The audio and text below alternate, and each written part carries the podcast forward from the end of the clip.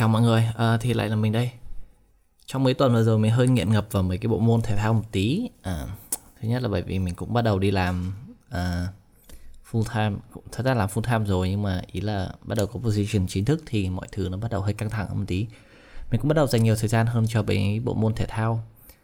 Nhưng mà dù sao thì mình cũng phải công nhận là mình hay chơi mấy bộ môn thể thao thật ra không được nhiều người biết đến lắm, nó cũng không phổ biến lắm, nó không có thrilling lắm ấy. Ví dụ như bộ môn ném đĩa hoặc là gần đây mình hay bị bập vào bộ môn uh, pizza với lại bowling nữa.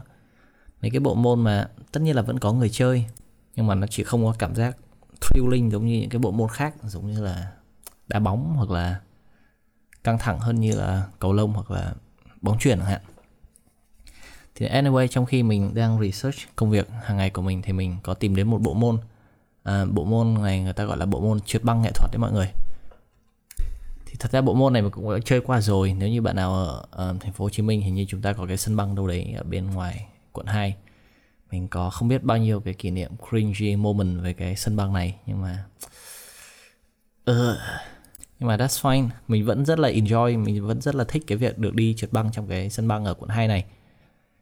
Thì khi mình bắt đầu tìm hiểu sâu hơn thật ra mình chơi bộ môn gì mình cũng muốn kiểu GoPro kiểu ít nhất là trở nên giỏi trong bộ môn đấy thế mình bắt đầu tìm hiểu về cái bộ môn trượt băng nghệ thuật này. Cái bộ môn trượt băng nghệ thuật thì mình nghĩ là nó cũng là bộ môn khá là nổi ở nước ngoài nhưng mà mặc dù Việt Nam không nhiều người chơi lắm. Thứ nhất vì khí hậu nó không thích hợp thứ hai là việc đi trượt băng trong cái cái cái cái cái à, việc đi trượt băng ở Việt Nam cũng khá là đắt nữa cho nên là mình bắt đầu tìm xem những cái video YouTube ví dụ như là những video những kỳ thi Olympic của bộ môn này hoặc là những cái kỳ thi uh, người ta gọi là Grand Prix. Grand Prix này không phải là của cái đua xe nhưng mà trong bộ môn chơi băng nghệ thuật nó cũng có cái một cái Grand Prix hình như nó là từ 6 cuộc thi 6 cuộc thi khá lớn xong dẫn tới một cái gọi là Grand Prix gì đấy mình cũng không rõ lắm. Nhưng mà vấn đề không phải muốn nói là cái bộ môn này nó có vấn đề gì hay là nó chán hay là nó không hay ho gì.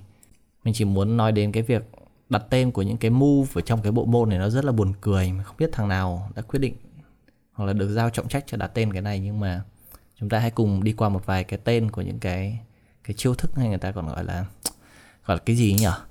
Gọi là những cái à người ta gọi là những cái động tác trong cái bộ môn này khi mà thi đấu chuyên nghiệp ấy, thì mỗi cái cái combo, những cái động tác người ta, ví dụ như xoay vòng hoặc là nhảy lên trên không hoặc là những cái động tác gymnastic này thì nó, mỗi cái động tác nó sẽ có một cái tên.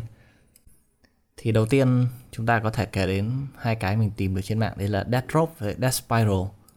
Trong cái bộ môn mỹ miều này chúng ta lại có tên là death spiral. Thì cái động tác này về cơ bản là là người nam sẽ nắm tay người nữ và kiểu xoay người nữ vào vòng vừa đi vừa trượt băng và vừa xoay vòng vòng thì nó gọi là death spiral mình nghĩ nếu như ít nhất đặt mình ở vị trí đặt cái tên của cái move này ấy, thì mình cũng nghĩ ra được vài cái gọi là từ ngữ nào mỹ miều hơn là death spiral. Ví dụ như là ví dụ như là trong chóng tre hoặc là trực thăng nghe nó vẫn còn hợp lý hơn là death spiral. Một cái move khác của nó nữa thì người ta gọi là hair cutter hay còn gọi là move gọi là cắt tóc.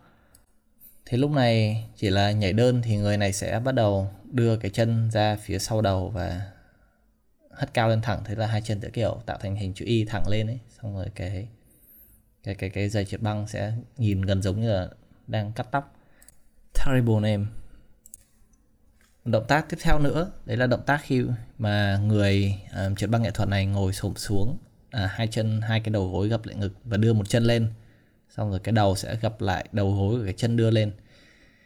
Thì cái động tác này người ta gọi là shoot the duck à? Ừ gọi là shoot the duck. Ờ, bắn vịt.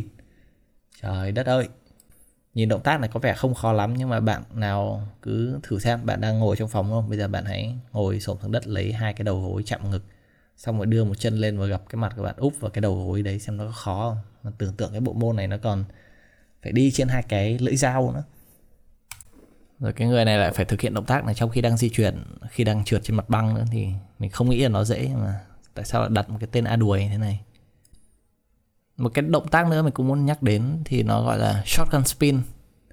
Shotgun spin là đứng thẳng người trên một chân và giơ một cái chân còn lại vuông góc với cơ thể người. Thì nó tạo thành cái hình chữ ta tạo không biết chữ gì, nó tạo thành hình dấu cộng mới mất một bên cánh ấy. Xong người này sẽ quay vòng trên cái chân trụ.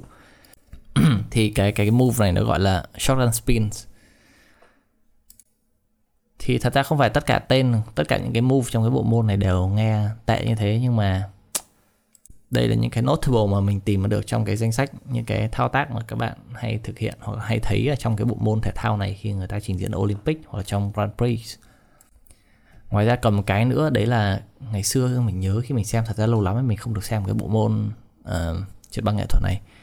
Nhưng mà sau khi hoặc là sau khi người người người người trượt băng nghệ thuật này biểu diễn xong ấy người ta sẽ đi vào trong khu vực gọi là khu vực cánh gà ở một góc của cái sân trượt băng xong sẽ có huấn luyện viên ở đấy xong tất cả ôm nhau xong rồi khóc lóc xong rồi các thứ kiểu hồi hộp căng thẳng các thứ. Thì cái khu vực đấy cái khu vực cánh gà đấy người ta sẽ gọi là kiss and cry là là hôn và khóc.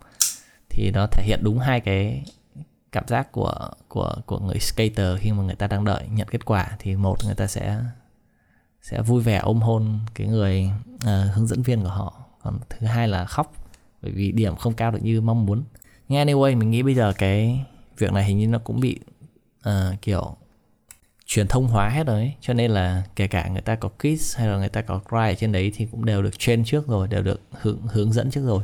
Ít nhất là đối với cái đội tuyển nước mỹ này người ta nói như thế. Là khi người ta ra đợi kết quả người ta đang ôm hôn hoặc là khóc thì đều đã được tập sẵn trước để làm sao lên tivi cho đẹp khóc thế nào cho hợp lý hay là ôm hôn thế nào nhìn nó tỏ vẻ vui mừng thì đấy bộ môn này nó nó là như thế.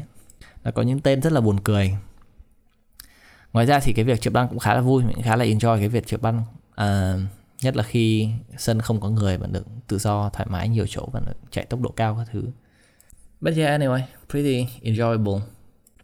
Chỉ có điều là nếu như bạn nào mới tập bộ môn này thì nên cẩn thận một tí bởi vì hãy tưởng tượng giống như bạn đi hai cái giày xong rồi bạn lấy hai cái giày dẫn hai con dao ấy cho nên nếu như mà không cẩn thận thì thì bạn có thể bị ngã. Sau đấy có ai chạy ngang qua thì coi như là bạn sẽ mất một vài ngón tay. Đấy.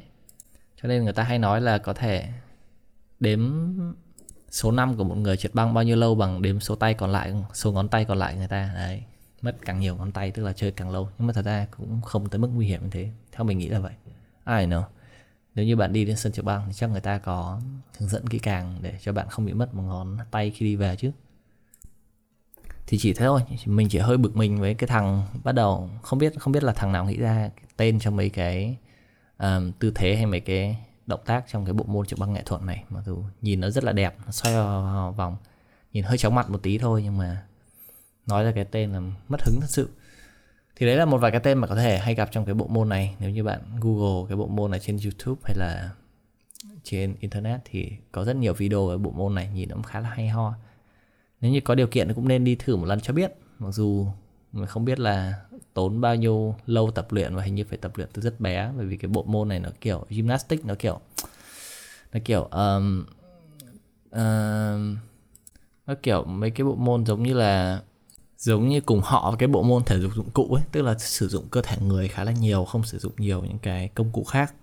Hoặc là những công cụ khác chỉ để hỗ trợ cho cái việc uh, thể hiện những cái động tác uh, thao tác của bản thân thôi. Cho nên là hình như mấy bộ môn này phải tập khá là sớm khi mà người còn flexible các thứ. Thì cho nên đến khi lớn rồi thì mình không nghĩ là bây giờ mình 25 tuổi mình không nghĩ mình nên bắt đầu đi GoPro cái bộ môn này nữa vì mình hơi già mất thôi. Nhưng mà yeah việc đi chơi lâu lâu một hai buổi để biết cảm giác hoặc là thử bộ môn thể thao mới cũng khá là vui đối với mình. Mình nghĩ là thế thôi đấy là tất cả những gì mình có trong tuần này. Nói linh đa linh tinh chửi cái thằng đặt tên bộ môn này một tí nhưng mà nhìn chung nó cũng khá là vui khá là hay. Mình khá là enjoy nó. Hy vọng là các bạn cũng thế. Chúng ta chỉ chửi người đặt tên thôi chứ đừng chửi môn thể thao bởi vì môn thể thao này khá là hay đấy. Thế nhá. À, đấy là tất cả những gì mình có trong hôm nay rồi. Hẹn gặp lại các bạn vào nói tuần sau hay là tháng sau thì cũng cũng không biết. Thì hẹn gặp lại các bạn sau. Bye.